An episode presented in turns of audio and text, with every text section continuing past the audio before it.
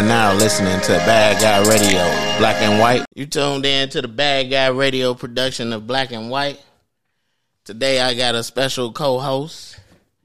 I got Ozzy with me today. He's the co-host.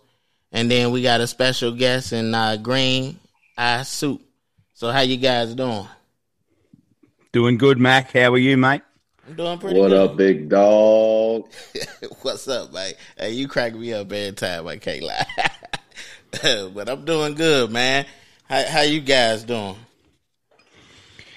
Bit jittery after the uh, bullpens come in tonight. As as we are recording, we're watching the ball game, and it looked to be an absolute blowout, one of those jugular type games. But uh, the Twins are hanging around, man. Yeah, we still up six, but you're right. The bullpen is uh, giving up some runs here. Seemed like Marshall is uh, struggling, and uh, I guess he kind of been struggling this year. Period, you know.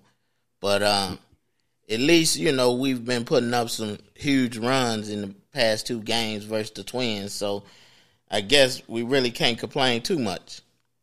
No, not at all. Mm-mm. Yeah, with uh, with it, like a game tonight, you see the Twins are fighting for their fucking life right now. They have to find offense somewhere. You know what I'm saying? So even if they get these garbage runs against the Sox, I know this is them being a you know a rock in a hard place. They're stuck. Their best players hurt. Their pitching is D minus already. So where are they going to get help from outside of people overachieving? You know, I like it. I like it. I like it. Yeah, overachieving, or even the opposition, such as not us, but the other team, sort of, um, yeah, not putting on their best show. You know, the Twins are Twins are finished. If the uh, if there's any battle on the field, you know, any competition, and it looks like they're struggling. Yeah. Yeah, I think. uh oh, Go ahead, Mac. No, I was saying, yeah, it looks like you know if uh the White Sox win today, the Twins would be what nine games behind. I mean, it's still early in the season, so it's not like you know they can't right the ship and make a comeback, but it's definitely gonna be uh tough. You know, I I think uh people really expected more out of the Twins. I mean, you look at all the projections. Uh, most people had them projected to either win the Central or uh, to at least finish uh, second in the Central, and so far that hasn't uh, bared out. You know, And rightfully I thi- so, seems they won it last year, and they're always son of a bitches are always sort of hanging around, aren't they? So yeah, I mean, it wasn't a, it wasn't. I mean, it shouldn't be a. Sh- the only thing that should be a shock is yeah, like you mentioned, Mac, that they're eight. It could be nine games behind the Sox after tonight. You know, so that's the shock. I wouldn't be. You know, they'll come back. There'll be something going on, but yeah, I don't think they'll catch the Sox. Not this year. Yeah, and I actually feel sorry for the Twins because they have a real battle on their hands. You, they already are behind the Royals and Cleveland, two teams that play better brands of baseball than them, and you already in the hole without the home run being at your fucking side right now. So how are you going to make up these games when you've got three clubs that can battle with you and beat you when they're not at their best, just off competition alone? Think about this: it'll Diamond. Dallas looked like a C minus pitcher today. Why is he still on the hook for the win? It's amazing to me. yeah, I mean the offense been covering, you know, for uh, up for some of the pitchers' mistakes, but the pitching really has been good. I mean, Dallas. Yeah. i- If I had to rank the pitchers right now, I would probably put Rodon one, of course. Um, you could make an argument Lynn, then Cease, then Giolito, then uh, uh, Dallas. That that's the way I would go. I know people have uh, you know Giolito as the ace, but I'm talking about as far as performance right now. You got to say the ace is Rodon. You got to say the number two is Lynn. You got to say the number three is uh, Cease. Then you got to say four is Giolito, and five, of course, is uh, Dallas. So uh, the White Sox in pretty good shape, though. I mean, the pitching And pitching. for the spot start, don't mention uh, the mention of Kopech there in a spot start would really uh, put him up somewhere towards the top. I just saw how, how excited Green Eye got about Cease's name getting brought up. And I thought, hang on a minute, I've got to battle this. hey, man, let me tell you something. When you got Dylan Cease is my favorite pitcher in a White Sox uniform, and my man has been inconsistent and a little bit mediocre with A plus stuff for a year and a half. I've waited a long fucking time for this. Yes. Long yes. time. And I seen him yesterday in the flesh yesterday, and he was electric. Wild, but electric. Give him give him a little bit of time. We gotta let him marinate. Well, yesterday to Oh. me was uh was one of his better stars, even though he gave up three runs and only lasted five innings. And the reason I say that is because normally, if he had a bad inning like he had, you know, the last game against the Twins, he would implode. You know, he wouldn't even make it to the fifth inning. You know, he'll be out of there in the fourth inning. So for him to battle through that, and I mean, the defense put him uh, kind of in a bad situation, you know, with uh, Moncada missing Missing that, uh, bro. yeah, missing that foul ball. So I think you know the way I look at it, I always look at baseball as it's a mental game. So for him to fight over that and continue to go out there and put up zeros after that one bad inning, to me, it, it, it spoke volume of his progress. You know, I like I like where where he's going. You know, and I think if you if you really just looking at stuff wise, you would have to say is him and Kopech one and two, as far as just Unanimous. Natural, yeah, as far as just natural ability. I don't think I don't think uh Giolito or Lynn stuff wise, just natural pure talent, can touch Kopech or Cease. So, I mean, if this guy puts it together mentally, you're looking at a ace type pitcher, at least a number two. And we've seen what Kopech has done so far this season, uh, coming out of the bullpen and spotting start. So I think it sets the White Sox up very well, not only for this season, but for the future. Yeah. Yeah, we won that fucking Chris Sale trade. I don't care what nobody say. You gave me Yoán Moncada and Michael Kopech, and all I had to do was wait a year and a half, put these motherfuckers in the microwave, and now I got this a nine game lead over the Twins, and I'm alive to Mhm. see it. I can't I can't agree with that though, because the the Red Sox got a World Series out of. it. So you know, Make uh, trade for the World Series. Yeah, they could have it. uh, uh, until we get one, we can't really say uh, we won the trade because their objective was accomplished. They got what they wanted out of the trade. We still trying to get our, our objective. You know what I mean? We still trying to make it to the uh, to the World Series and win the World Series. I say so. Uh, I wouldn't say they won the trade now, but I do kind of agree with you. They did get a, a, a lot a lot back. You know, even even even though the lottery ticket didn't work out, you still got two top uh, players uh, with heck of a potential in Moncada and uh, Kopech. So it was a, it was a good deal. You know, and I love Chris Sale. I ain't gonna lie. I like somebody with his mentality, his hunger, his ability to go after guys. Uh, I was a big fan of Sale. So. Love Sale. And Love Moncada's really turned out. He's turned out well at third base, apart, apart from those missed pop ups and the, you know, the one that landed on the floor a couple of Sundays ago when Robert got injured, and last night, you know, catches them too. And but his glove's been outstanding, and you know the hits are going to come. He's seeing the ball pretty well. He has all year. I mean, he hasn't. He's been seeing the ball well.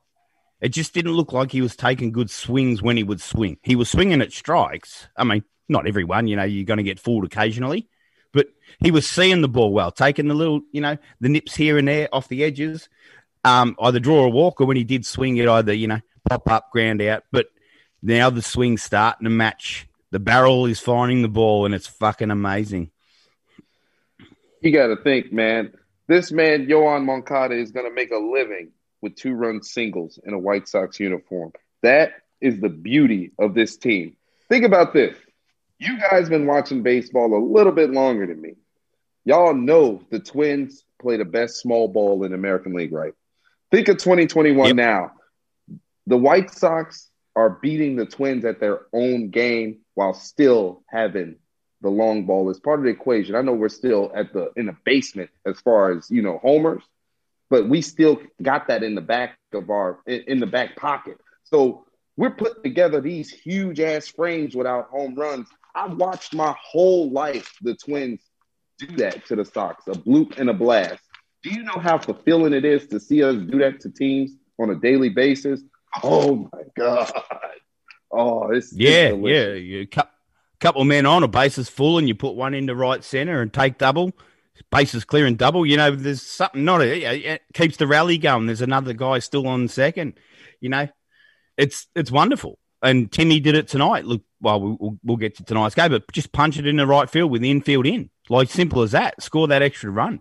Vaughn goes mm-hmm. deep. You know, it was just, yeah, I know exactly what you're saying. Um, it, what was it last week against the Royals? Didn't we put up a good number and not even home run. There was one game that we didn't even hit a homer, right? But we scored like nine runs. I think yeah, nine runs, and, the, and, there was wasn't even the final a home game run, of the home. Was that the final game of the series? I where think it was. We the beat final. the hell out of them. We beat the hell out of them without a ball leaving the park. Yeah, exactly. Yep, yep. Where does that? Where do, Where does that? That's not White Sox baseball. That's not that American League team that I grew up watching. Frank Thomas, Carlos Lee, Mags, Jermaine Dye. Those names ain't coming through the door no more. We just lost damn near 60 home runs, 200 RBIs to, Yeah. you know, the DL. And we still, to this fucking day, figure out a way to put nine spots on teams daily. Absolutely. We're a top five team scoring runs without the long ball. That doesn't happen on the south side, boys. Yeah, I mean, I think you know a lot of people uh, upset with TLR. I, I guess some of his moves, but if you really look at how he's managing the team as far as putting guys on the on the run, um, how he's putting the lineups together where you have you know contact guys, you know behind walk guys, etc. Guys who walk a lot. Uh, I think he, he's doing a fantastic job, and I think something that as fans we don't pay attention to or have the uh, knowledge of because we're not on the inside is how a manager sets up his team for the rest of the season. So I think people looked at Garcia, for example, getting thrown out at second base in the uh, extra innings, and I was like, "Oh, oh, this is a stupid move. This is negative." But as a manager, he could be doing that to set uh, a tone later to say, hey guys, in these situations, this is what we're going to do. This is how we're going to attack teams. And I think sometimes because we get caught up in just that win now mentality, we want to see them win every game. I mean, they should want to win every game too, but we forget that a manager is actually setting things up for later on in the season or getting his team prepared for situations during the season you know, and I think that's something that we overlook. and even bringing in, like even starting, say Vaughn. I know they both um, were in tonight, but even starting Vaughn and then the late innings bring him in uh, Hamilton into pinch run. Speed never slumps, as they say, and it's a, you know it puts the pitcher off, as the commentators will let you know every time there's a, a runner on first. Yeah, it puts a different mindset in the opposition. I know what you're saying, Mac. Like two months down the track in a tight ball game, they go, Tony might run this guy here. So it, it gives you something else to look at. All right, he got thrown out by a, an arm's length or two arms lengths, whatever it was, that occasion.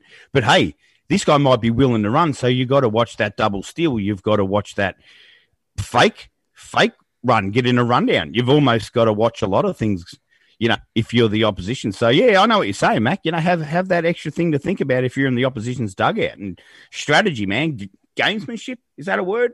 Yeah. Oh yeah, no doubt, big dog. That is a word, you know. Mike. Let me but tell you, uh, not to cut you off, Mac, but this, I, I'm, I'm 28.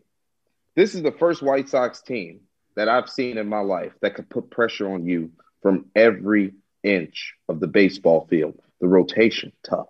The bullpen, nasty. The lineup, versatile, flexible, adaptive, amphibious. My manager is a, it- he's an all alpha, and he's a knight. Tony La Russa is at the point of his life. He don't want no fucking conflict, no, no, no, no banter. You think he wants to get up? He gets up to the microphone and apologize when he fuck up, just for public, uh, like just to get off the bad side. When Lord and behold, my man has blessed me with the cardinal way. What's the White Sox weakness right now outside of not hitting home runs? You can't tell me. You can't tell me. The Cardinal We're way. deep. I listened to your I listened to your podcast during the week, and it was beautiful listening to that because, uh, quite honestly, mate, I, I hadn't thought about it like that before. I mean, you brought up some excellent points, and, and you're you're correct. If you lose if you lose your sixty home runs, two hundred RBIs, then you've got to play a different ball game to win those ball games. And since that's happened, we've looked pretty good, eh?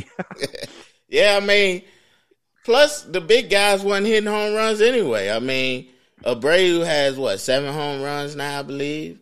Um, I think he has the most on the team so far. I think we were, Rondal finally hit home runs. yeah. I think uh, the last time I checked, we was like twenty seventh in the league as far as home runs. So I mean, he has to find other ways to win. He can't just sit back and say, "Well, my power got my power bat's going to show up," and they haven't shown up. yeah, up. wait till it warms up. Yeah, or something. yeah, you yeah, know. yeah. He, he he has to figure out how to win how to win now. You know what I mean? So he can't just sit on his hands and say, "Well, eventually these guys gonna hit home runs." And if you look at the way the team is set up, I mean, Ta can run. Eaton, even though he's older now, you know he faces his leg injuries, he still can run.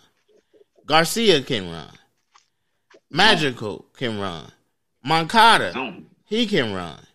I mean, you got five five guys in your lineup that can use their speed to cause havoc on the base path. And then before Robert got injured, you had Robert who could run. So you had six guys on your team that were threats with their legs. You had guys that can go from first to third, that can go second to home, that can steal bases, that can steal third, that can be on second and steal third.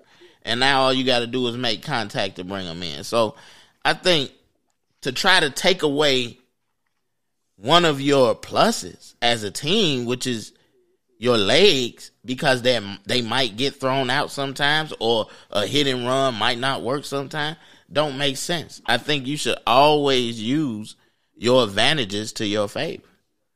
hmm hmm And we got we got an ace in the hole that a lot of baseball teams don't have. We have athletes on this team. For example, two, two, three years ago, I would never, ever say Jose Abreu was one of the best athletes on this team. Even though he's one of the best run producers in the league, I'm not going to say out of my mouth Jose Abreu was one of the best athletes on this team. In 2021, Jose Abreu is one of the best athletes on the team. Triple. He improved his glove. He could throw. He's that throw to the plate or to third base. He's got it already. So when you could utilize athleticism in nine positions in baseball, that's how you win. That's how you win. You think JT Realmuto is one of the best catchers in the game? Get the fuck out of my face. And I love JT Realmuto. The only reason why people like me got his name in his mouth is because he's an athlete. Willson Contreras is an athlete. You know, those type of players are serviceable. Are serviceable. And my White Sox got nine athletes on it. I'm not going to say Grandal because he's the, the slowest guy in the Midwest. Let me tell you, he's the slowest guy. He's the slowest guy. But outside of that, who's a bad athlete on this White Sox team? Even with even with my boy, the greatest hitter of all time, Nick Williams, we had to let him go. A fucking shame, but it, it happens. this White Sox team is so athletic and flexible. It's euphoric, and we got a front row seat to watching something amazing. I love that shit. I love it. I mean, I think we seeing baseball at its finest when it's when you have a balanced team, when you're able to score runs in so many different ways. I think uh, it just makes you that much more dangerous. To know that the White Sox don't have to depend on the home run ball, that should be exciting for everyone. Because we all know power can come and power can go. I mean, Mm-hmm. just look at uh, the numbers throughout the MLB right now. It's a lot of power guys that's not performing or not hitting home runs like they at the rate they normally hit home runs. So to me, it's a positive that you can score runs in many different ways. That that shouldn't be viewed as a negative. I mean, that's how baseball been played for years, years in and year out. Is you can use your legs to score. You can use contact to score. You don't have to hit home runs all the time to score. Now, is a home run the most efficient way to score? Yeah, because it's quick, it's simple, but it doesn't happen all the time. You know what I mean? It's not easy to hit a home run. If it was, you'll have you'll have guys putting up 60, 70 home runs every 70 year. home runs, yeah. you know. A good 40, 50 out of how many at bats per year. Yeah. It's a strange sort of average to sort of say a power guy's got 43 home runs. You think, well, that's power, but how many at bats does he have? I get your point, Mac. And not to mention, like when you're playing in a cold Cleveland, a cold New York, a cold, well, Minnesota, Chicago, yeah, manufacture four or five runs if you need to. The ball doesn't exactly fly out. Guys' hands are stiff, bit cold. They're all wearing turtlenecks and garters all around their face.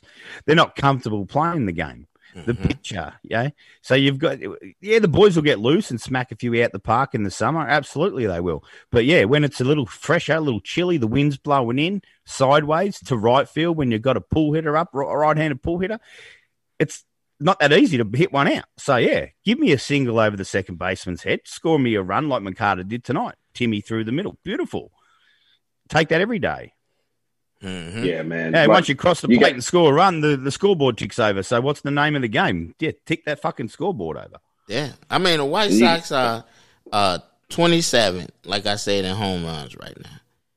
They got thirty one total home runs. I'm pretty sure with today's total, that's going to go up. But I mean, they're going to move up to like twenty one, maybe, uh, depending on what the other teams did tonight.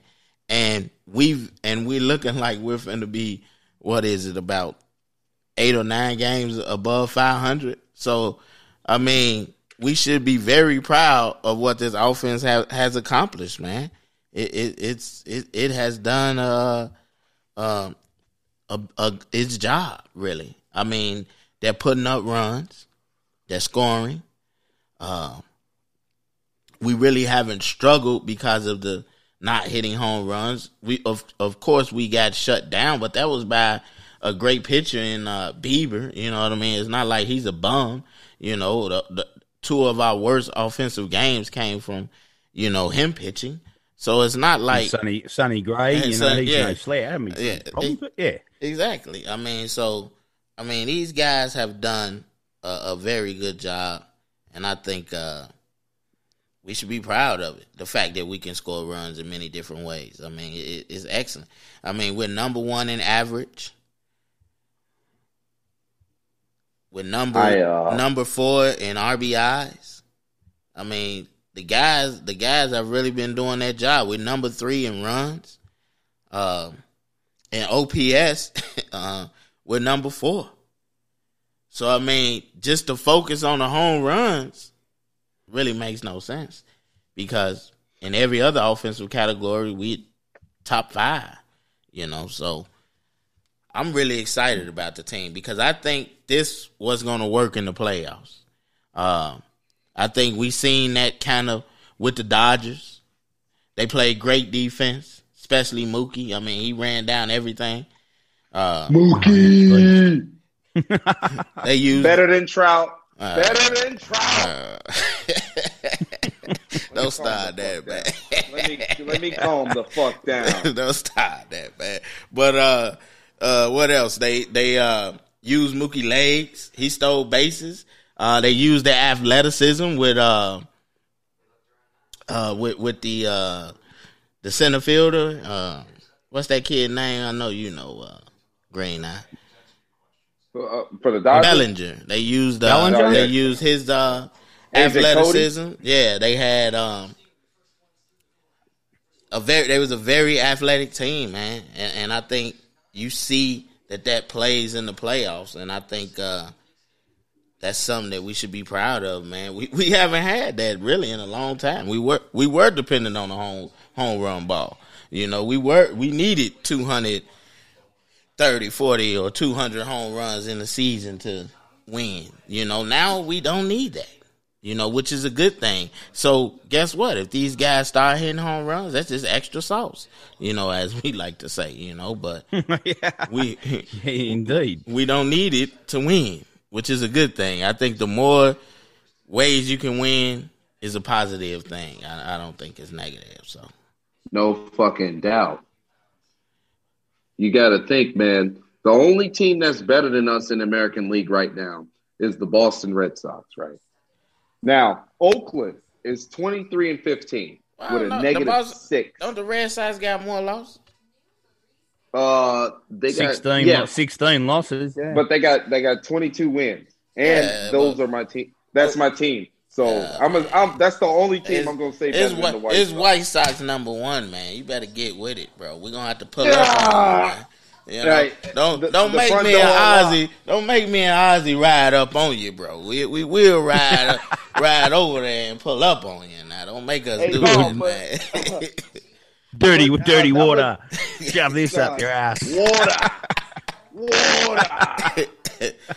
no, but uh, I was uh, saying like uh, Boston got two wins more than the White Sox. Obviously, three more losses. They played more games, but uh, the the run the run differential the run differential is thirty numbers, thirty runs higher than Boston, and they got two more wins than us. They played more games than us. So we're last in the fucking world in home runs. That's our calling card as White Sox. Uncle Ken Woe told me we hit 200 home runs, we make the playoffs, guaranteed, right? So we have that much production ahead of a team that got more wins than us. Obviously, a, a- still a better team, but where where is this production coming from? If we got Luis Robert hurt, we got Eloy gone, and there's other American League teams that are 100% healthy, hitting the long ball out. That that's due to TLR's lineup. That's due to players having personal accountability, like TA, Nick Madrigal, Andrew Vaughn. I loved Andrew Vaughn now. You gotta understand, man. We could, as fans, we could go on and we could tweet and we could moan and groan about what our players are doing, who should we acquire, when in fact, accountability is the most important thing. The, the White Sox are the most accountable team because there's no way we can't hit the ball out the fucking park, but we lead the whole universe and run differential. That's crazy. It is That's crazy. cr- There's no way. Love it. Yeah, I mean, I think one of the things that people not talking about that uh at first a lot of us deemed the White Sox on was their uh depth, but it seems like you know they had more more talent than we all gave them credit for on, uh, available on the bench. I mean, you got Hamilton; he come up with a big game today. Uh, it seems like when he comes in the game and, and uh, pinch runs, he, he wreaks havoc on the base path. So the, those that's positive. He's been a positive addition. And then we have um, uh, Collins, who's been coming off the bench. He's been doing an okay job. You know, he's he's been he- Decent. He's been exactly. I mean, and I wasn't a fan, but he has been decent coming off the bench. He's been doing a, a pretty good job. Um, even when Lamb was getting in the game, he was getting on base. He he may not have been getting hits, but he was taking his walks and getting on base and playing uh, solid defense. Uh, Garcia, who was a bench guy until Robert got hurt, he he's starting to play decent baseball now. So I think, and, and then uh, Yermín is a starter now, but uh, he wasn't going to be a starter, and, and nobody knew, you know, how he was going to turn out. So, I mean, honestly, we we all deemed him. We all talk bad. Rick Hahn should have made more moves. Rick Hahn should have did this. Rick Hahn should have did that. But honestly, Rick Hahn put together a solid roster. Uh, Thank you. I love you. you I can for you can make that. an argument, and that this team is probably the most balanced team, balanced roster we've had since 05. And then Mm. and then to be honest, talent wise, and it's hard to say this because Big Hurt was on the team. And, and we know Big I Hurt is. Big Hurt is the king. I mean, Big Hurt is the real king, no doubt about that. Uh, he's he's he's the one of the elites of the elites baseball King player. of Kings. Yeah, king, like he's yeah, king. Good good way to put it, Ozzy.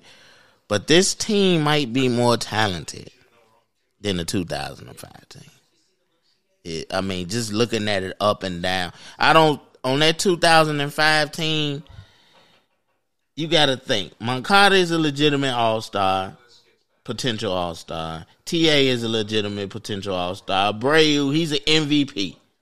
He's he's a great first baseman within his own right. He's not Frank Thomas, but he's a great first baseman within his own right.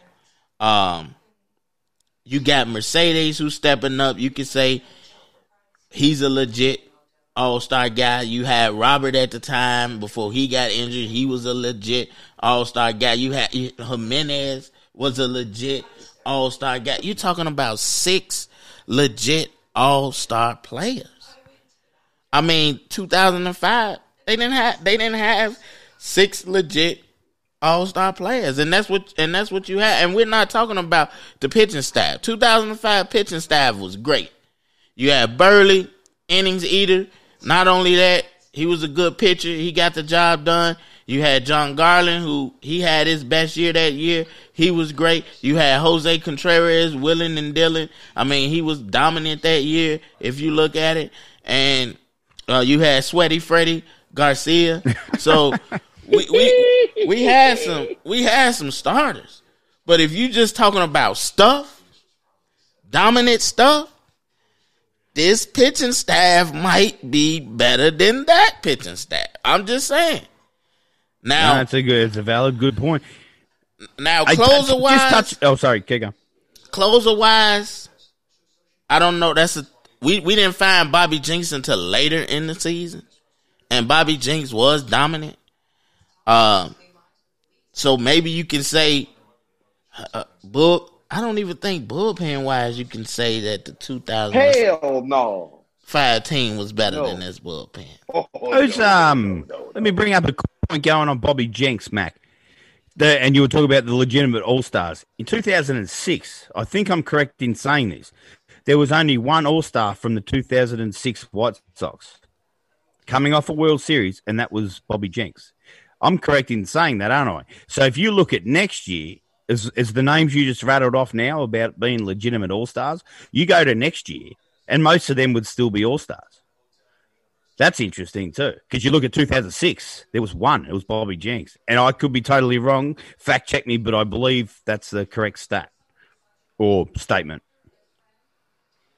Uh, for majority of my life, I thought that the 2016 was the best uh, White Sox team I've ever seen.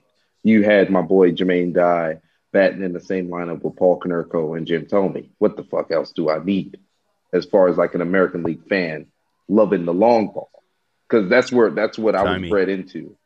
That that that was what I was bred into. So now you fast forward to 2021. Now I see a bunch of small ball being played that's how you balance that out. You got to think, Aussie, back in 05 and 06, that was when the the new generation of sluggers were here. You know what I'm saying? You still had Manny Ramirez, Big Papi, the Yankees were still there. So of course, none of the South Side boys was going to make the All Star team because we wasn't even really getting promoted. Hell, leave it to Yeah, ESPN. yeah. They still They- they, yeah. still think we didn't even win the World Series. Didn't, we didn't even know we won it still. Yeah, they forget. The White Sox are almost the same as Chicago Fire if you compare it to ESPN thinks so anyway. Yeah, they don't get any bloody love, do they? But yeah, Juan Uribe, we all know he's fantastic and his play was 10 times better than Derek Jeter's. And look at how many times Derek Jeter's play has been shown over and over and over and over. Juan Uribe diving into the into the stands in that World Series game. It, Mhm. better one of the best players ever. You ask your average baseball fan that doesn't really, yeah, who didn't see 2005, said how many times have you seen that? You probably don't even know who Juan Uribe is. We had we had six guys in there, Ozzy. In 2006, Mac? Yeah, it was six guys. It was uh Damn. yeah, I had to look it up. It was Thome, Konerko, Dye, uh AJ Pierzynski, that's four, and then Bobby Jenks, Mark Buehrle. We actually had seven, and Jose Contreras. So, So you can either edit all that out, or maybe it was one picture that I, I heard the stat of. We're gonna have Or to maybe talk was- to the producers about that shit. well, you know, it's a live show. We all gonna make mistakes, so I really don't do too much But it, it was one of the years where we only had Bobby Jigs. But well, you forget I know. Ozzy. Ozzy was the manager of the 2016. Six months, so he so he could maybe yeah, he could put guys. You know, he had the right to put guys on the uh on the roster. You know, he. I think I don't know if at the time the last roster spot was voted for, but I know after the starters were being voted for, the rest of the roster, Ozzy could put together. You know what I mean? And the NL manager could put his together. As far as like the 06 White Sox, I I'm gonna be honest. Jim Thome was great, but I didn't like the trade because I felt like if a team win a championship, they deserve the right as an entire team to come back and defend that championship. So I I I, I didn't like that trade because I think they lost something. And then we find out later that, you know, um, Anderson, the kid Anderson, wasn't the prospect everybody thought he was going to be. Uh, and he wasn't, you know, of Aaron Rowand quality in center field. And I mean, you got to give it to Aaron Rowand. He's not a Hall of Famer, but he played important roles on winning teams. You know what I mean? He, Oh yeah, he- absolutely. he did the things that needed to be done for um, winning teams. You know, he, he he played his role, which is which is that's what baseball is about. It's about all nine guys on that field doing their job. Each individual has a job to do. If each individual do their job, then your chances of winning is great, and that's what it, that's what it, baseball is about. So, I just think this team is talented.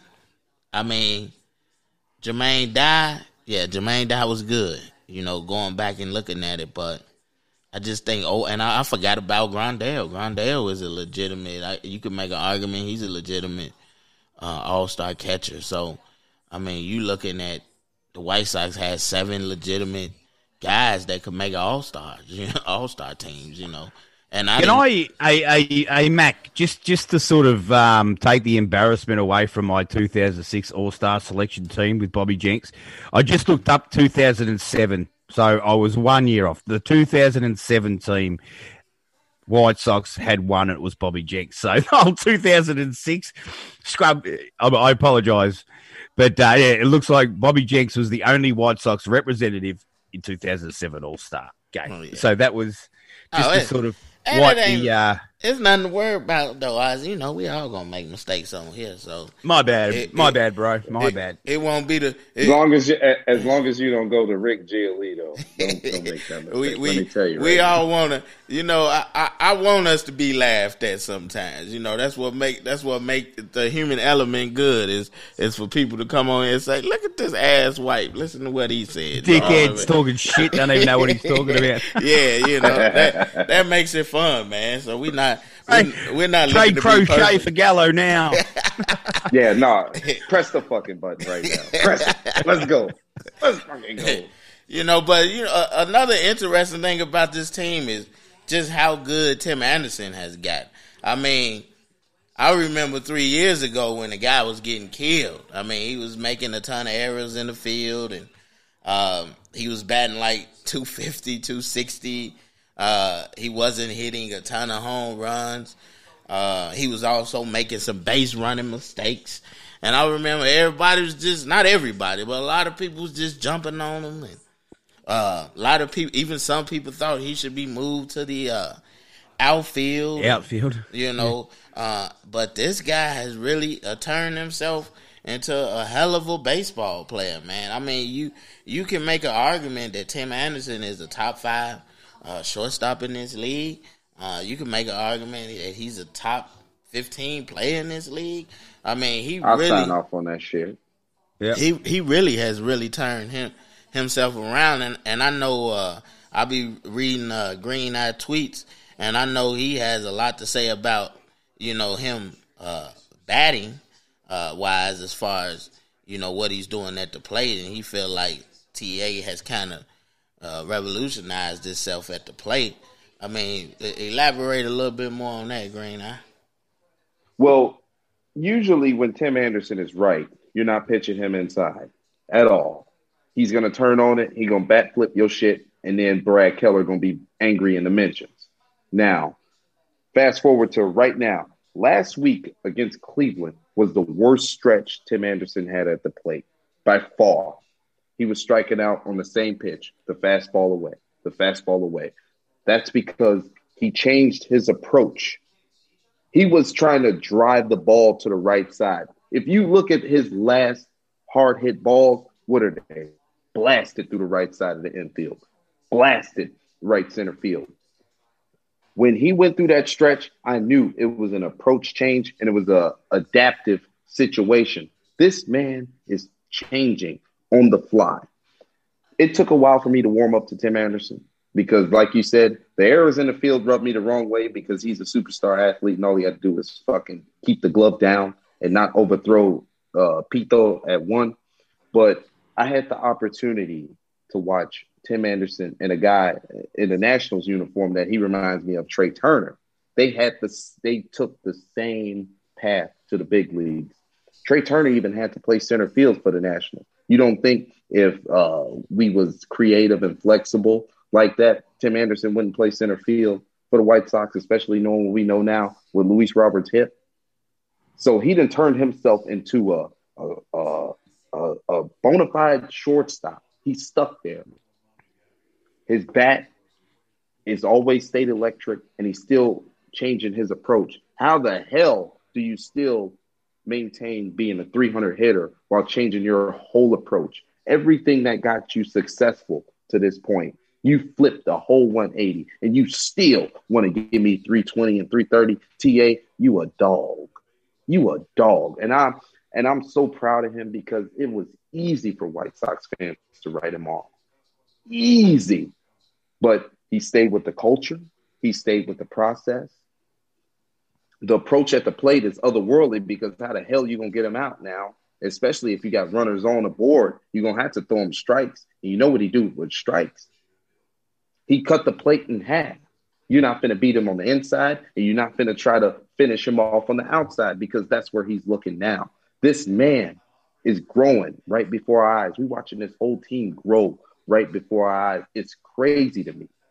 It's crazy. I never thought I would see a, a youthful White Sox team, an electric White Sox team grow right before my eyes. I thought we was just a bunch of veterans that could hit the ball out the ballpark and put it on the board.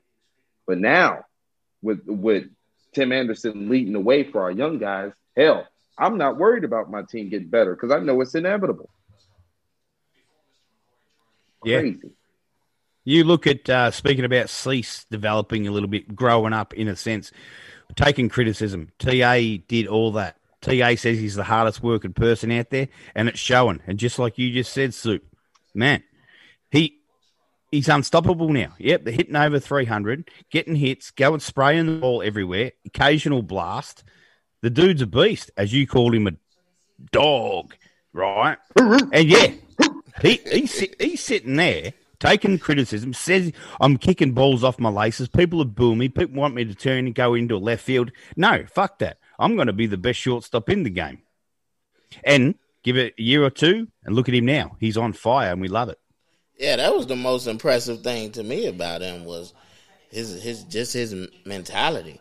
I mean, when Yep. when the White Sox was trying to sign Machado, I remember people were saying, okay, because Machado at the time was playing, coming off playing shortstop with uh, the Orioles uh, the previous year. I remember people were saying, okay, if the White Sox get Machado, where TA playing? Is he moving to the outfield? Is he going to third base? Because uh, at the time Moncada was playing uh, second base, I believe. Second base, yeah. So uh, he was like going to third, going to outfield. Nah, that's not gonna happen. I'm the shortstop.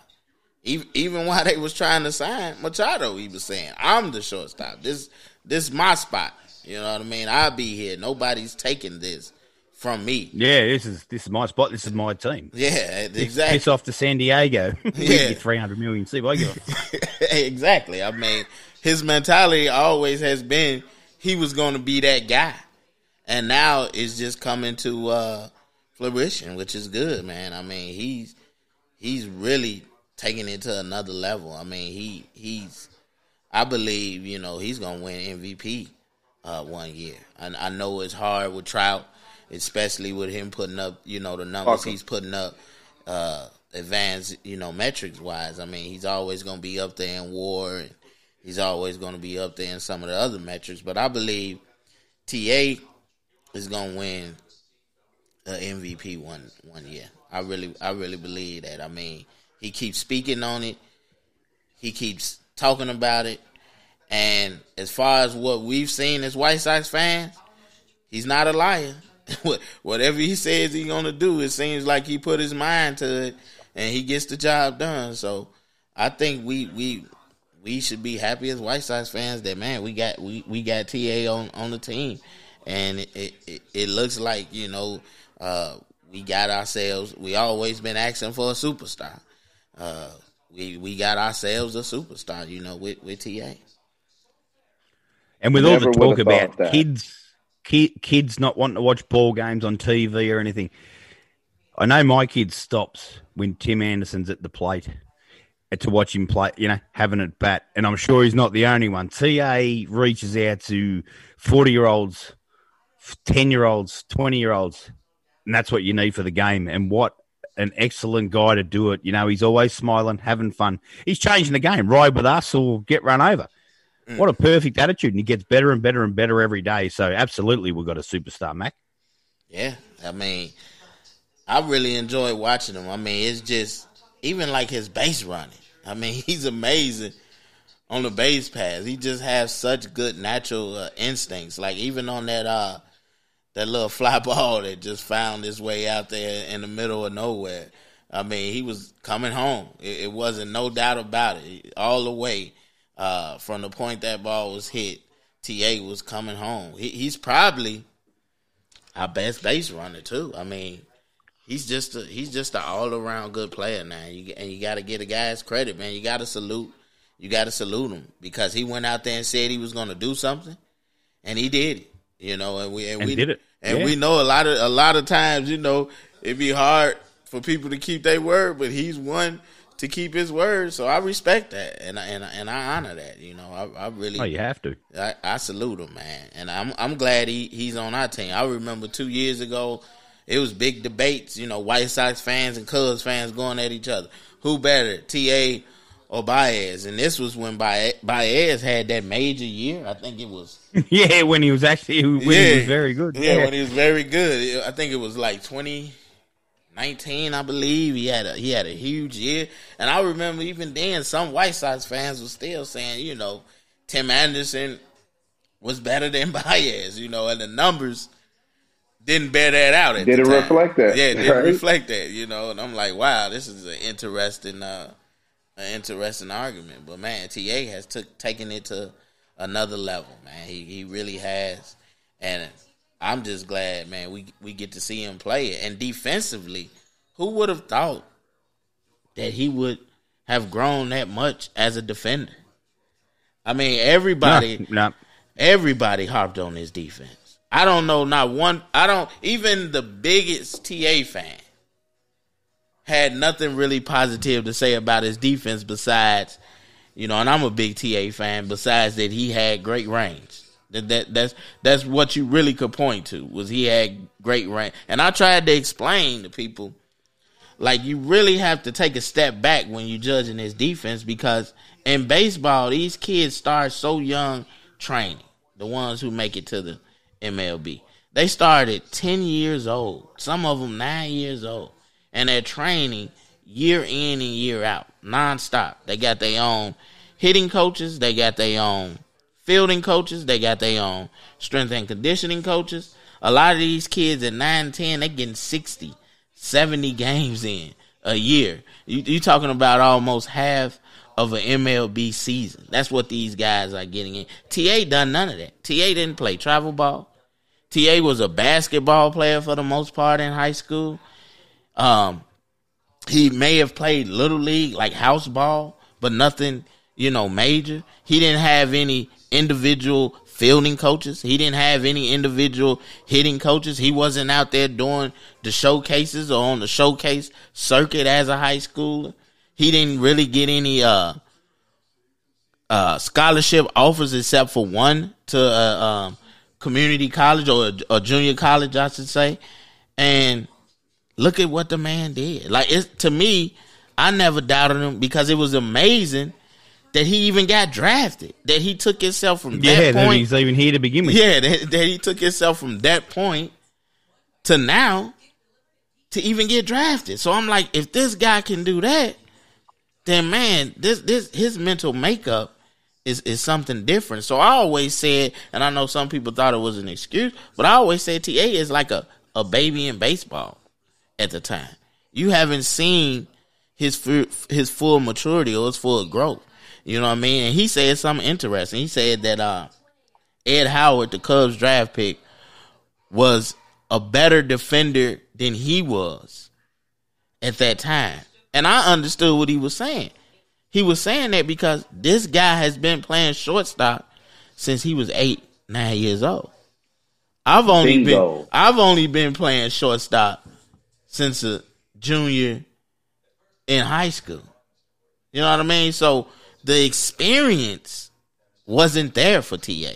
You know what I mean? I think people didn't really take a look at that, and that's why they missed the boat on as far as what he could be defensively.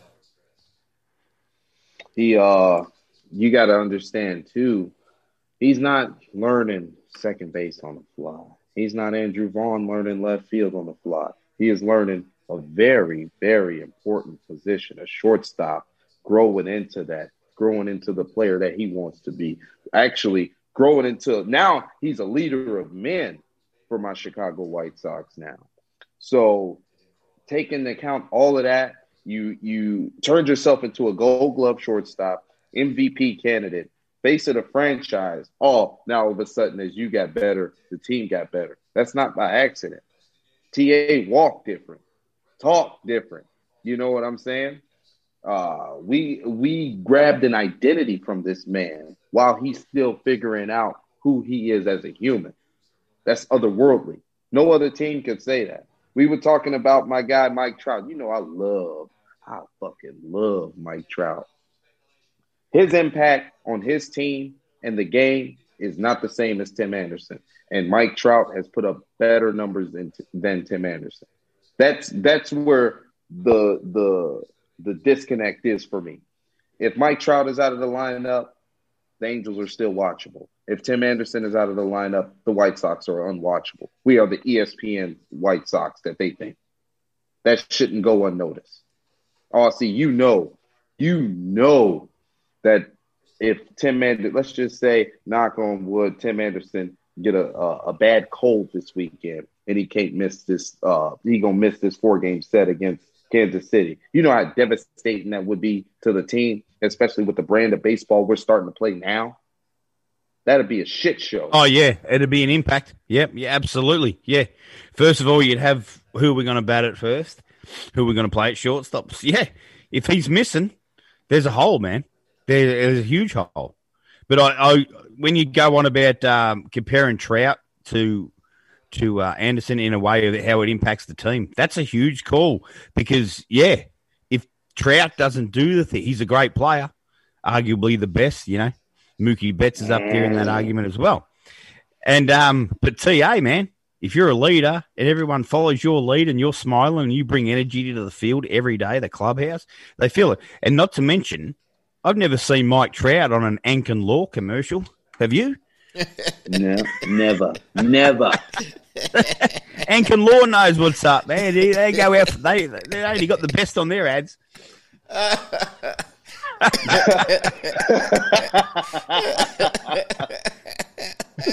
Hey, We gotta get Oh, Howard Ankin on the show. We gotta get That's it, Howard. Howard. Ankin on the show. Howard Ankin. Yeah. yeah, I mean, Yeah. I, I, I, But you you seen uh not to cut you off, Mac, but that type of impact you see in Mookie Betts too. Because I tell people all the time, if let's just say if Mookie Betts wasn't on the Dodgers team last year, they don't win a fucking World Series. that's And true. he wasn't even the, and he was not even the best offensive player on the team. That's it's true, what do your teammates feel like when you're in the lineup or in the field? People could give two shits about playing next to Mike Trout. You think motherfuckers care about playing next to TA, Mookie Betts, Fernando Tatis? What's your impact? How do your fucking teammates feel? Never, nobody talks about Mike Trout being a good teammate. Jose Abreu is the big uh, the big dog in that dugout with our Latin, you know, our Latin clubhouse. When TA talk, everybody listen. That's not by accident, bro. You're not gonna find No. it at all. Yeah, I mean, I- I think I'm gonna be honest. I, I got to be honest on this. I think Trout is probably he is the best player in baseball. It really ain't. He really, he really ain't no probably to. it. I mean, he is, but I would take Mookie, and the reason I would take Mookie is because what he provides defensively, uh, as well as his offensive numbers. To me, he's a more complete player. It's just that Trout offensive ability is just way ahead of Mookie to me. You know what I mean? As far as the power, the hitting for average. I mean, Trout is putting up OPS over a thousand like it's nothing. You know what I mean? So it, it, it it's it's hard to really just go against what he brings offensively, but I think Mookie is just I I I like defense, and I still believe in baseball pitching and defense win games. Uh, so I, I'm taking Mookie defense. It, it's the reason why I think Trout will never be better than Willie Mays is because Willie Mays defensively is so far ahead of Trout. I mean, Willie Mays, he got a, a ridiculous number of gold gloves. Uh, It's unheard of, and and if you, if you listen to some writers back then, or, or, or told guys who told stories of Willie Mays back then, they say he should have even more gold gloves than he had. You know what I mean? So I I just can't. Uh, I can't say Trout is better than Willie because I think Willie is the go to baseball. But I think Trout right now it's hard to argue he's not the best player in baseball because he's he's the best he's the best player in baseball unless you're looking at I mean Acuna is becoming closer and closer to Trout. Uh, Mookie, of course, I think Mookie is the second best. I think Acuna is getting up there, but I, I can't I can't I can't slander Trout name, and I'm a I'm a and I'm a Mookie I'm a Mookie Betts fan because I like what he does, you know, overall, you know. You know, uh, you know how hard it's been for the past two weeks to slander Mike Trout, and this man's still batting 420, 430. You know, my Mike Trout tweets and slowed the hell down as of late. You know that, right? I. I'll be sick to my stomach watching Angel highlight this man putting balls 430 over the fence. I hate it. I see- hate it, man. But I seen it. I seen it, man. Uh, he, uh, his offensive numbers are undisputed. yeah, There's no, there's no way around it. they they He, he, he, LeBron James of baseball, bro. they they ridiculous, man. You know, but the thing about baseball is it's really a team game. So, you know, it's really not all on him that they haven't made the playoffs. Uh baseball is is just one of those games where everything kind of fits like a puzzle and everything is like a chain reaction. It's like if I get on first base if I'm the leadoff hitter, I get on first base. I did my job. Now it's up to the guy that's hitting behind me to do his, which is to move me over. And then it's up to the guy that hits behind him to bring me in. That's that's how baseball rolls. It's about Yeah, the ABCs, the ABCs of baseball. Yeah. exactly. It's about everybody doing their job.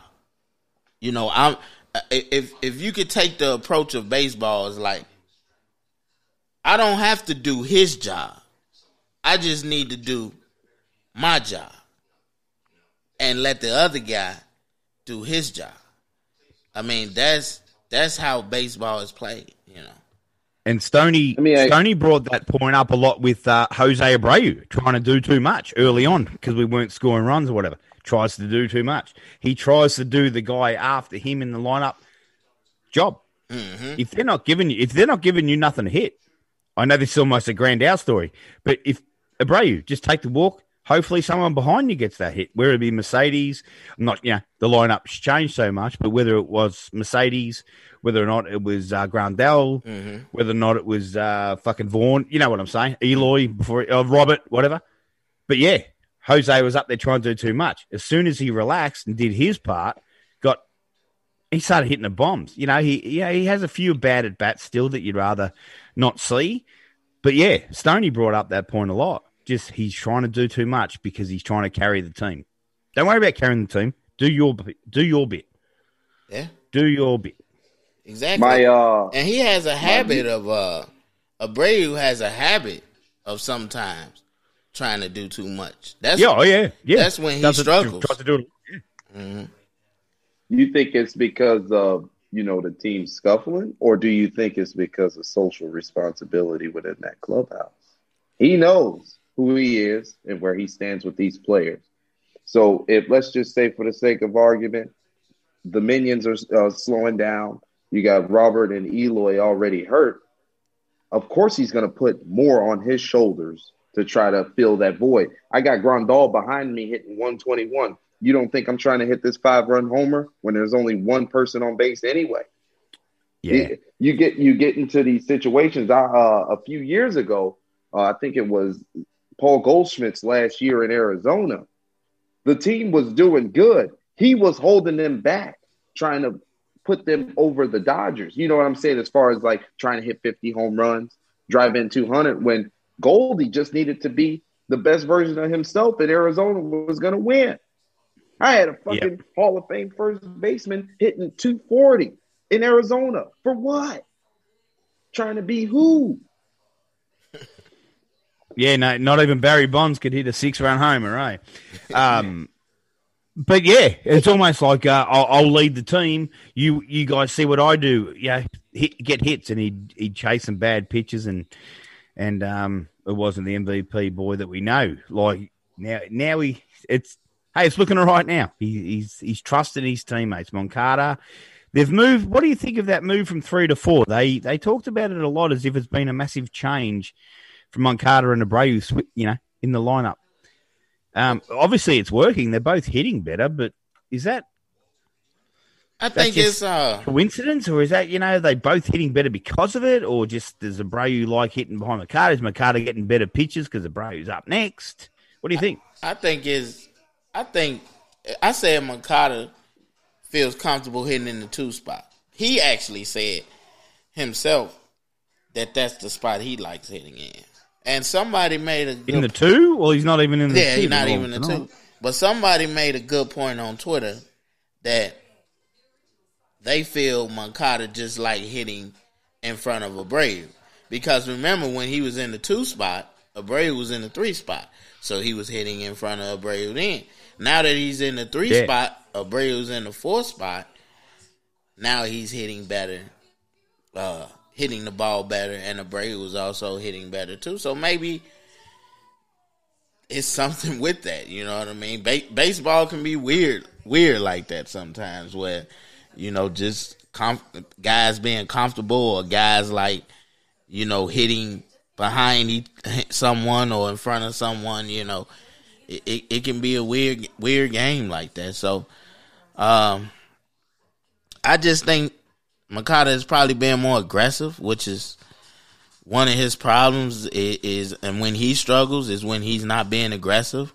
You know, I think he's being more aggressive. So, You know, that's definitely helping him out. And you could tell he's being more aggressive because uh, some of the, his strikeouts have been has been swinging strikeouts. You know what I mean? A lot of the time, yeah, a lot of the times Moncada take them uh, looking, you know, them strikeouts looking, you know, but he's been getting some swinging strikeouts. So uh, he took a nasty curveball tonight. that was about three inches outside for a strike three. He looked at the umpire and said, "You've got to be bloody kidding me, mate." You know, like yeah, it was in the spec. He's lasted part of the game. If anyone's listening, go back and look at that. It was fucking. It was see what I'm saying. He's seeing the ball well, mm-hmm. and the ump calls that as a strike. I mean, no one would swing at this pitch. No one would. It wasn't even close, and he gets rung up. But anyway, the game was um, out of hand. Ump probably wanted to go home. go home, yeah, have a cigar and put his feet up and get a like, go uh, speak to Andrew Vaughn about his first career home run and have a beer with him, perhaps. Yeah, he like uh, he like uh, let me let me get out of here. This guy, these guys ain't coming back. Let me get out of here. No, no more runs. Yeah, let me out of here. I've, I heard Chicago Southside's got some nice thin crust pizza on and check out Phil's uh, Italian beef sandwich waiting. Go down to Ricobene's or something. yeah, Ooh. you know.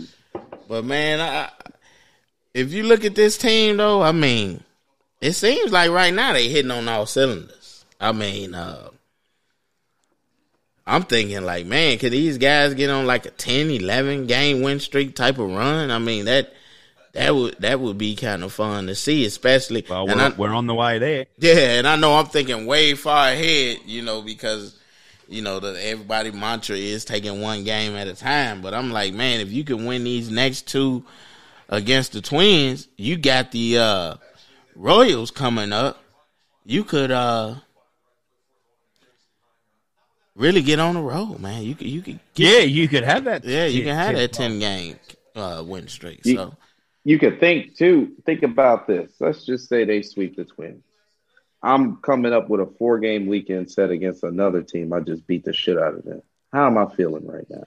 Feeling I'll be good. feeling you know what I'm saying? I could, and I'm, and the the the icing on the fucking cake right now is it's all at home. So I'm gonna vibe off the energy of the fans just in case the game doesn't go, you know, according to plan. With with let's let's just say less than ten thousand people in the park, it's an intimate experience being there. You hear every word. You hear everybody supporting you. I know baseball players are trained to, you know, be deaf and block that out, but you're still a human being with ear. It's still got you know ears, what I'm mate. saying? Mm-hmm. Yeah, man. So imagine we put our boys in that type of situation to where White Sox Twitter has a eight game winning streak going into that Saturday game. You know what I'm saying? The players feel that. They know we're we're creeping up on an opportunity to to stamp our name on the rest of the league because the only team that really broke out and and had a, a really good winning streak was that Oakland two weeks ago when they had that 11 or what was that 11 game John where they they won every type of way but they didn't have any momentum. How the hell do you have an 11 game winning streak and and still play vanilla baseball? Thank god the rest of the west is mediocre. The white sox got an opportunity to boom beat the hell out of everybody play good baseball, stay relatively healthy, because God knows what's been going on around here. I'm, I'm Yankees have uh, Yankees have been looking a little bit better, but and next weekend, following weekend, weekend, weekend, whatever, when we play the Yankees, how good that series got to be. I know we're jumping Ooh. a little bit forward, but I just thought of that when you said some of the best games. Yeah, Yankees yeah. at Yankee Stadium. Can you imagine if we walk in there and take Babe Ruth's statue off the wall? Man, and that's like another you, uh, measuring stick. I mean, I know the Yankees haven't been playing up to expectations so far, but they still a pretty good team. They still got talent. So that's a, that's like another, you know, measuring stick. It's kind of like like right now. I mean, it feels good to beat up on the Twins. It, it it really does. I mean, we used to all type of nonsense happening when we play the Twins. I mean, all type of majestic stuff happens when we play the Twins, and it's not the majestic stuff is not on our side. It, it is normally going going against us. So it feels good to beat up on the Twins. But now you know, as like a South Sider, you always looking because you be feeling like the underdog. You feel like you know you're not getting the respect you deserve. So we always looking for like, okay, who is the team that's doing good right now that we can play to prove ourselves. You know, and I know Well, that's give how it we give are it a week, fans. Mac. Mac, give it give it a week, and when we the Yankees will be in first place by the time we play them. Mhm. They're only a game behind the Red Sox at the moment. Yeah. So by the time fuck that two weeks, they'll, they'll be.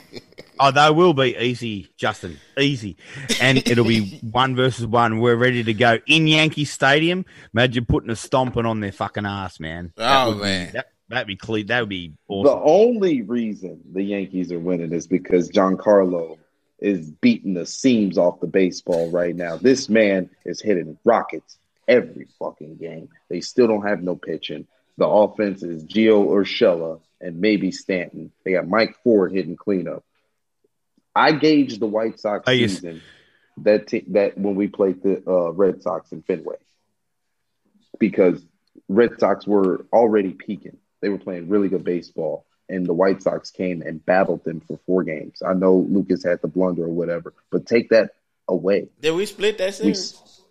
yep. Mm-hmm. What about Y'all when we might- play Toronto? Toronto? That'd be Yeah. good. That's gonna be a dude. I That's mean, gonna be a Vlad, doozy for Vlad. Jr. He's he's he's Vlad Jr. doing his thing now. People was worried about him, but he's playing good baseball now. Oh yeah. I think That's gonna be a doozy. it's always fun to play the East. I mean, people always consider the AL East to be the top division in the AL. Superior. Yeah, Yeah. I always consider it to be the superior division in the AL. So it's always good to play the AL East. I just think we haven't seen anything like this White Sox team in a long time. The balance, correct. the speed, the contact hitters. We, I mean, we got Vaughn, and he struck out early, early on in the season. He was striking out, but we got Vaughn who has power, but he's a contact guy. He knows how to make contact. Ta uh, knows how to make contact. Adam Eaton knows how to make contact. I mean, we put pressure on defense. Nope. Nobody is talking about that. The fact that we are consistently putting pressure on defense and how important that is. I mean, besides, you know, Grandal, who's kind of home run, walk, um, or strikeout right now, and besides, um, trying to think who else struggling with the strikeouts, maybe Moncada. But if you look at everybody else, uh, well, Bray, he's been struggling a little bit too with the strikeouts. But if you look at Mercedes, he got power, but he can make contact. Uh, you look at Garcia, he can make contact. You look at uh, Vaughn, he can make contact. You look at Eaton, he can make contact. TA, he can make contact. Madrigal, he can make contact. This is consistent pressure that you putting on the defense. They gotta make a play. It's no easy out. It's no uh strikeouts are easy outs. It's no easy out. These guys are forcing you to make plays. Reminds me of that 2016 when we had all them All Stars, Mac. Yeah.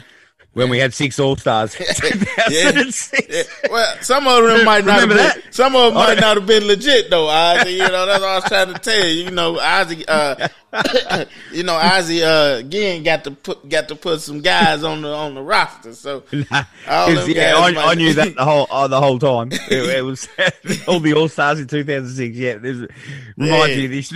Now don't get me wrong, Dye had a hell of a year in 06. Yeah, no, Jermaine, that was decent. Yeah, Tom, Decent. Thome had a, a heck of a year in 06. And you know what pissed me off about that team?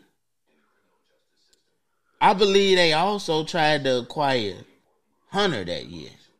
It was either that year or 08, something like that. But I know one year they was in the running for Torii Hunter. Oh, Torii Hunter. And then they got outbidded, as usual. But- yeah, not, surprising. but if they had a guy Hunter, man, oh my god, that that team would have been ridiculous. And I remember, I remember the White Sox playing the Twins in 2006 early on. I remember they spanked the Twins, and I remember, I believe somebody on the Twins came out and said, "Man, that's a totally freaking different team." I mean, the White Sox was monsters. For some reason, always under Ozzie, they had a down two or three weeks in either August or September or August and September. A That combination. a of- September. Yeah, yeah. They always had a a, a down, um, you know, a down two or three weeks, a bad stretch, two or three week stretch, uh, in uh August and September when Ozzie was managing.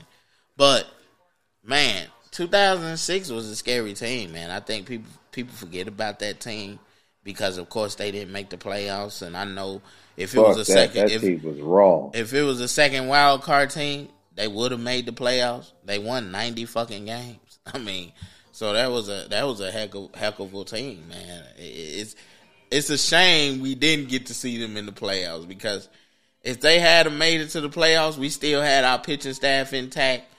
We had a great offense. I think we would have made another little nice run at it, you know. But unfortunately, it didn't happen. I'm not gonna lie. In 08, I didn't believe they was gonna do do anything. I mean, uh, the blackout game that was great. That was was thrilling. there. You know that that that was that was you know top notch. That was beautiful. Uh, seeing all the White Sox fans together like that, all dressed in black and whatever. I mean, that was just great. But I didn't. When they got to the playoffs, I was like, man, we we our pitching staff wasn't in order. We we was kind of limping in. The offense wasn't really that great, and we got and we got uh shut out. I mean, 06 kind of hurt me like I believe 2001. 2001 hurt me. You know when we got swept by the, by I believe we got swept. or only won one game against the Mariners, but uh, man, We wasn't beating that Mariners team. I don't think there we was had no the way. pitching. I don't think we had the pitching. I think you make No, that you make a great point. Yeah, they was they was We loaded. beating that They had uh, I think Rodriguez was still on that team. Yeah, that was before because they. I think A Rod went to Texas in Yeah, like oh they had Rodriguez, Edgar, Martinez was still on there. That was it. That's all you really need, especially knowing going into a series that my opposing team ain't got no damn starting pitching. I All mean that, that brings up a good shit. a good point to you guys. What what White Sox team since you've been a fan disappointed you the most? That that hurt your heart. Like damn, man, I thought this Oh, last year, last year. last year. Uh, nah, well, I'm not sure about hurt the most, but 93, Mac. Um, I thought the, the Toronto Blue Jays of all teams, because they're good. They'll be good again, right? At the same time, we're good again this year, right?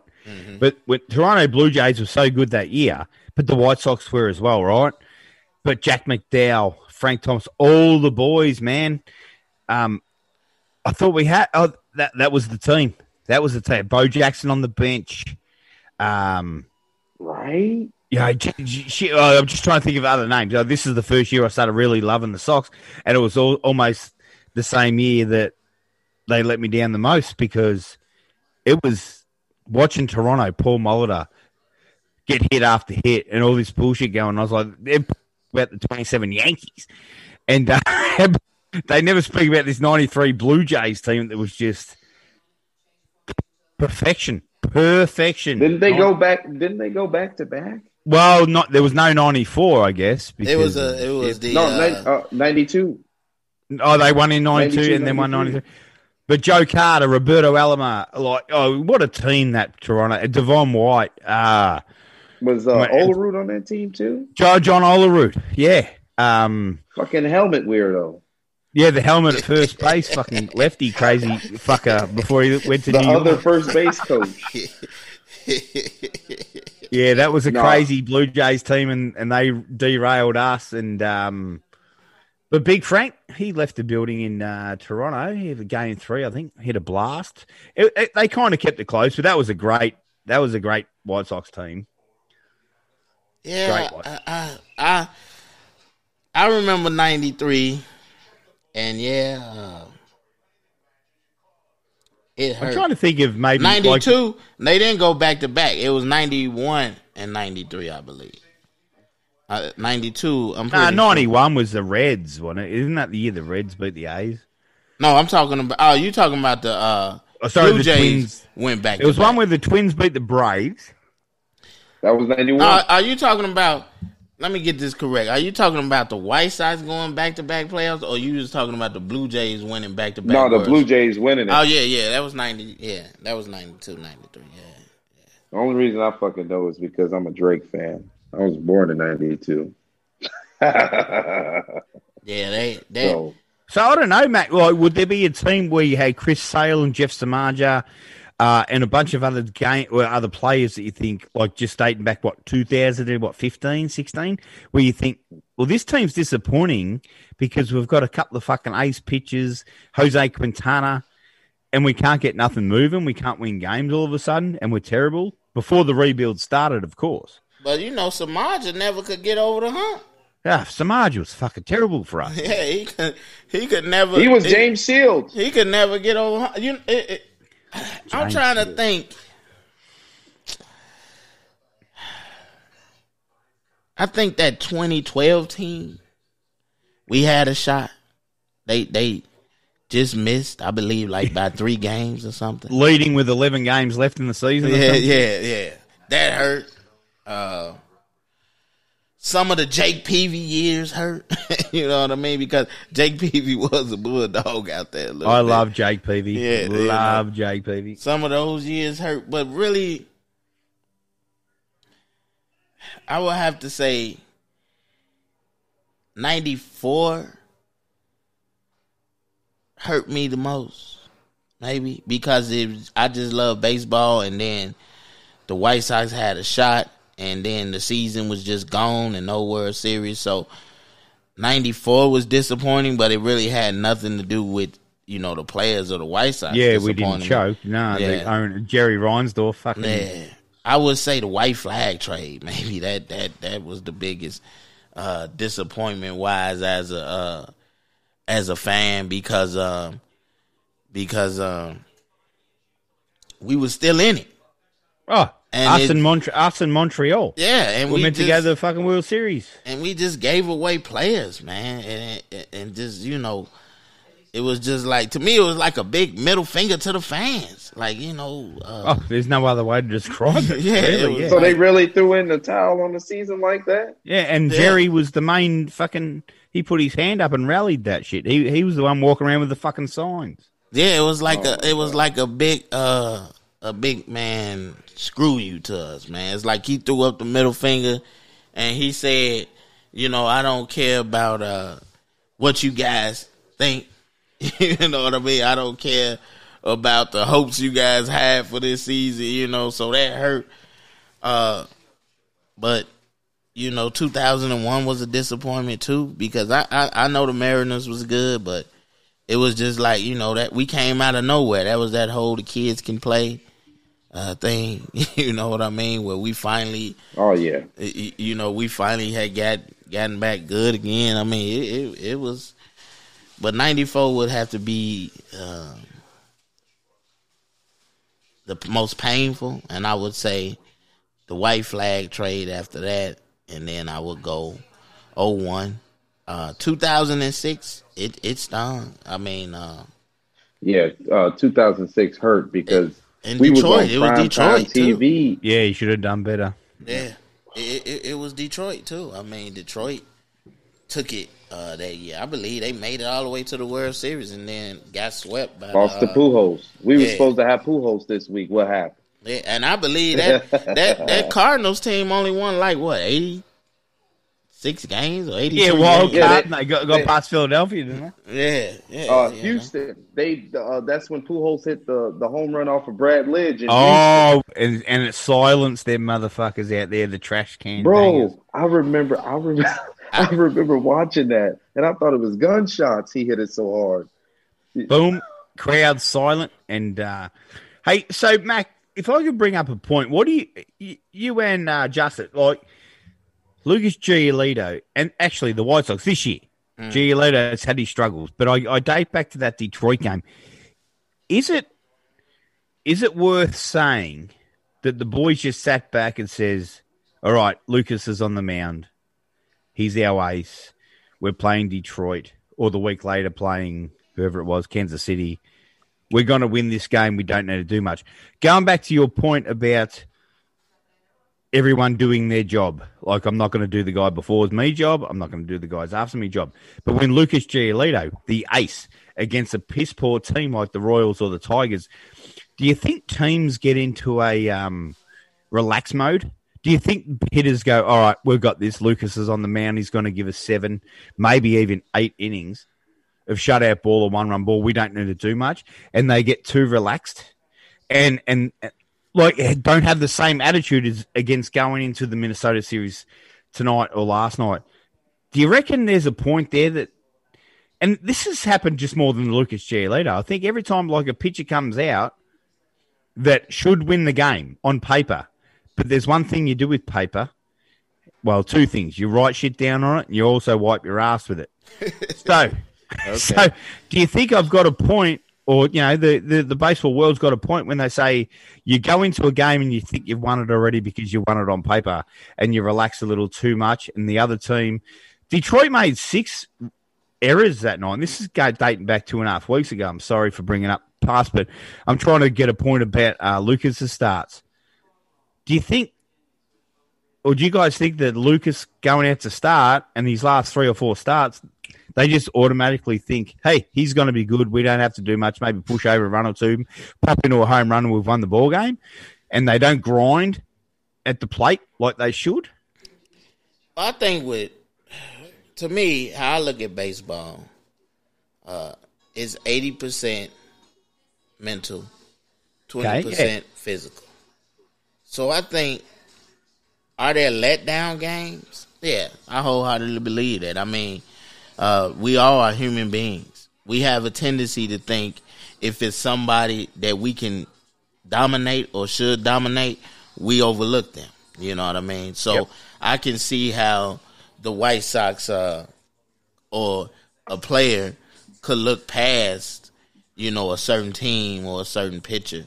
I think with Lucas, it's more uh, just like mental with him and the fact I think he kind of got too change up heavy, where now teams has have seen it a lot, so they yeah they've yeah. gotten kind of used to it. You know what I mean? It's it's not like a a, a surprise pitch. It's, it's, it's not too many pitches you can name it's almost like a Johan Santana. Yeah, Sooner or later, he's going to throw the change up, and I was just going to say it's only like a, a, a couple of pitchers you can name that just can go out there and say, "Here go my change up. I'm gonna throw it." Have whatever percentage of the time, and you're not gonna be able to do nothing. One is Pedro Martinez, Pedro, and the Pete other Polk. and the other one was Johan uh, Santana, Santana, you just naming his prime, and Francisco Lindor before he got hurt. He had a uh, uh, not Lindor. Um, I think his last name was Lindor too, but he was a pitcher for the oh, Twins. no, you thinking of uh, Liriano? Liriano, yeah, Liriano before he got hurt. Uh, Keith Keith Foulke's an honorable mention. Yeah, yeah, yeah. He could he could do it. You know, so I just think, and then if you watch Lucas change up sometimes, and Green I wrote a great blog on it. He was throwing a lot of high changeups. And I think eventually that's going to catch up to you, especially when guys see it a lot. The high changeup's going to get banged. Yeah, it's, sooner it, or later. Sooner or later, it's going to get exactly. Ask, ask Johnny Danks. You know, Johnny Danks used to throw a lot of high changes. And uh, yeah, make that shit sink out of the way because it hasn't got much velocity. Yeah. And dudes will chase it all night. Even tonight, when mm. um, well, Marshall Heuer threw a good one. Marshall threw a couple of good ones. I'm um, actually Marshall was shit house, but Cody Heuer threw a couple of good change ups tonight. Yeah, and you ask, if you ask any pitcher, I mean, or anybody in baseball, what is the best pitch? Is the fastball, right? And if you look at Lucas, he was kind of he was kind of getting away. He was kind of doing it in reverse. He was throwing the change up, kind of like to set up the the fastball, man. And and and if you look, guys was sitting back on this changeup pretty good, man. Like with with with no problem. It, it wasn't like they was leaning out on their front leg or anything like that. Guys was actually uh, sitting back and waiting on it, like they knew uh, it was coming to something. I think some people even thought Giolito was tipping pitches because they was uh, sitting back so good on them. But I, I would I wouldn't uh, say that personally, even though you hit it right on the head. You're throwing high changeups. Of course, that's your calling card. You're a changeup pitcher. Um, I think Ken Woe said it best. He told he, he told them right then and there. In Boston, you need to change your sequencing because you're not a power pitcher and you can't rely on stuff and movement. You have to be in the zone and you got to work with pace and cadence. Last two years, Lucas Giolito used to throw an overhand curveball, right? Mm-hmm. He has completely abandoned that pitch for the slider, more side to side movement, just like his changeup. It's the same lateral movement. Mm. If you're going to go high with those pitches, you better throw an overhand curveball to get that high to low movement. Change the eye level. You're not going to change somebody's eye level throwing change up slider, change up slider, change up slide. Oh, now I'm gonna show you a fastball. It's too late. I already know. And it's not like the slider and the changeup are different speeds. You're not throwing a hard slider. You're throwing a, just a lateral moving breaking ball. Why can't you just bridge off of that and bring back your curveball? If you're going to be a finesse pitcher, you can't just throw three pitches. You're just Kyle Hendricks with 90 miles per hour, if that's the case. And you see what has happened to Kyle Hendricks the last two years. He's been getting his shit smacked all around the yard. If Lucas Giolito is in a position to where he has to battle and scrape just to get through the inning, that's an issue. Yes. He doesn't he, he doesn't have the the turbo stuff to lean on. If you look at guys like let's just say Tyler Glasnow, you got Jacob DeGrom now. Those are guys that can accelerate their pitches and get more success. Can you imagine if Lucas Giolito tried to throw a power changeup? It'll fail. It'll just be a, a four seamer. You can't speed up your slider too, because then it'd just be a 92 mile per hour cutter. Nothing that's gonna get the job done too. You gotta go back to the drawing board. He's a smart fucking guy. He's like a dark magician in Yu-Gi-Oh! He has stuff that he can rely on. He could go back to the tool shed the drawing board. He hasn't been doing that. That's why he's been bare knuckle fighting every start. Yeah, yeah, he, he's trying to rely too much on uh, two pitches, eh? Or one pitch. And they know it's coming. Sooner or later it's coming. Yeah, You're man. Not changing no eye I mean, level? there's there's got to be scouting reports, man. Yes, the, yeah, the eye level.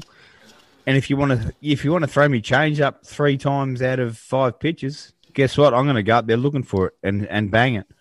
And um, I mean, but he's still the he's still actually pitching pretty well. But I guess my point was with you know the boys on the bench and the hitters just kick back and go, we've got this game won. All we've got to do is get through nine innings because Lucas is out there. We've got a great bullpen. Detroit is shit. Kansas City is shit, and we'll get there. But there's a job to be done. These blokes have got to work. We we go to work these guys have to go to work for three hours, no matter who the opposition is, if they're terrible or not. These blokes have got to work, work the same as they did last uh, yesterday the day before. Get the fucking job done because your job is to win this ball game. Yeah, pressure on yourself. I need to get a hit. I need to get a hit. The guy behind accountability. me. Accountability. Same thing. The guy behind me says, hey, if this guy gets on, it's my job to drive him in to help Lucas out uh, Grandal or uh, Collins if he's if he's catching to to Giolito. I've got to throw down the right sign just to be on the same page because it looked like Giolito and McCann last year and the year before, whatever, were on the same page. And I don't agree with this one catcher per to per ace. It might work, but there's no reason why you can't take off a guy the pitch you want if you wanted to. Well, um, I mean that that to me is like it gotta, the fucking ball to a, it, it, to it gotta be, meat. It got to be something behind it, though, if you think about it. Because why did the, why did the no. Cubs sign have to sign uh, Lester, Jon Lester, personal catcher? Um, if you look at other aces, uh, some of them had like it's like their own personal catcher. Greg Greg Maddux always had one and all yeah, that. I yeah, just you think know, it, you're it, throwing the ball to a mitt, mate, and that's that's it. You, you can do it. Um, it, it, it might be comf- comfortability, or like this guy knows what to go to in your when you struggle, or he knows how to make you settle down. He knows how to make you. Uh, and, and that goes back to mindset, and it's a mental game. He runs out and says, "Hey, let's have a beer after the game, man. Just pitch fucking base. Just pitch, just throw me the ball." Yeah. Yeah, but you know, I agree. it's I think uh, apart from what- that knuckleball uh, in Boston. Hey, Justin, you might know the answer. Who, who was it? Uh, who who was the Wakefield. catcher? Tim Yeah, Wake- yeah, uh, with Doug, Wakefield. uh, he had uh, Mirabelli, Doug Mirabelli was his And, and they had to get him. They traded him off, and then they had to fly him in from fucking like Atlanta or something. Go, we need you back, because no one else can catch Wakefield's fucking knuckleball. That was crazy. They had Jason Varitek with the oven mitt still. Jason Varitek, that's right. That's crazy. But uh, Anyway, it's all back to coming together. Lucas, He's a he's a cerebral guy, and uh, as a pitcher, the last thing I want to be doing is shaking my fucking catcher off all game. So uh, there is a I, if I do got to put in a request, it would be you know for my catcher because that's how I get into a rhythm. I don't want to be sitting there fumbling through pitches, especially when I know what I want to go to. Uh, as far as like location, and uh, we said it time and time again, sequencing, that's up to the guy putting the, the signal down. hmm I, if I'm Lucas Giolito, I'm requesting a catcher too. So I mean, I know Jason, you might seem, uh, you might think I'm a marshmallow, but my changeup is better than Lucas's. I need my a catcher. I, I'm just thinking to myself, it doesn't take long to not uh, to shake your head. Um, so, if Collins, sorry, if uh, puts down a number one and you don't like number one, and you shake your head for like half a second, and he puts down a number two, and then you go yes, and then you throw the curveball, or puts down a number three slider, or change, or throw to first, whatever. It shouldn't really matter unless it's in unless mate it's in his head it could be in his head that i don't like this catcher i want fucking collins or i want mccann back and that shouldn't be the case it should be i've got a job to do and i've got to throw to this pass this batter and get him out it shouldn't matter who's catching the fucking ball or giving me the sign or letting the guy know hey i'm throwing a slider on this pitch you catch it it's it's Simplify, mate. Simplify. Throw the fucking ball past the hitter, please, or get a ground ball, or get a pop up. Yeah, but yeah, we, no. What if I what if I told you, Jace, this is the exact position he's in right now, trying to find out this is the type of pitcher I have to be. I can't be worried about who who's my receiver for the day. I have to go out and battle. If you think if you think about it right now in the White Sox rotation, I got Dallas Keuchel, Dylan Cease, fucking Lance Lynn. Right. Let's just go. Let's just go through those. Those guys are warriors. They don't care if they have a three, four walk game. They're gonna get through the start, especially now. Dylan Cease, knowing what we know now, ain't no four point twos no more. All five, six, sevens now. So Lucas has to seven. put him. Yeah, yeah. Oh, he gonna give you a seven. He gonna give you a seven. uh, Lucas is trying to uh, get get to that point to where he can get to that that sweet spot, that magic number, without his best stuff. So he's in that process right now. He's not finishing batters off. That's the whole thing. There's uh, Akil Baddoo gave him an, a what a 10, 11 pitch bat as a rookie. You can't finish him off. Well, that's the thing. That that's it. That's the thing. What's why not? Why can't you finish him off? It it shouldn't have anything to do with who's catching. Yeah. But hey, Basically, superstitions, man. Superstitions, mind games. Baseball is everything in between them white lines and in between the ears. yeah, It's, I it's a love it. weird game, and that's why we love it, and that's why we we we sit here and we we moan and we argue about who's on the mound, who's pitching, who's in the bullpen warming up, who's in right field, who's the second base. It's a fans' game. It's the game's for the fans, and we love it. And um, that's yeah, what make it fun. You can you can debate about that's what makes uh, it fun, Mac. everything. You know, you can you can say, well, you shouldn't put this guy here, or you shouldn't put that guy there, or you shouldn't, you know, do a hit and run here. You shouldn't bun a guy over there. I mean, that's what make If it works, fun. you're a genius. If not, you're a shit cunt. Yep. Exactly, exactly. And everybody get to second guess the move. you know what I mean? Inclu- Including us. We get to say, oh, man, look at this stupid uh, dude right Yeah, here. yeah. Yeah. We get to hindsight the shit Oh out of that God. move. Hey, nothing, Yep. nothing is better than wa- uh, waking up at about 1.30 and looking at the White Sox postal lineup on Twitter and just see 10,000 people complain about it. When we un, we in first place, it doesn't matter who the hell is in the jersey. We damn near is the favorite to win every game. That's with Jake Lamb still on the roster. Oh, I forgot all about crazy. that name already. It's only been a week, but I've totally erased that guy's name from my memory. Yeah. Oh, oh yeah. Well, I mean, you got any last words you want to say to the people? I don't think so, Mac. I think I'm fresh out of fucking words, mate. Ah, that's pretty. That's pretty cool. I feel that. What about you, Green? Huh? I'm just glad I got my hemorrhoids under control. I'm very grateful right now. I guess we are. We are too, mate. well, I didn't need to know that. I ain't. I don't even got nothing to say to that, man. I'll be honest with you. That's your personal thing over there. But I appreciate your concern. Okay, yeah, respecting the privacy at this time. Yeah, yeah. I got nothing to say for that. But uh, hey, anyway, this was another episode of Black and White. Thank you guys for tuning in. And uh, until another time, peace out. Plenty much love.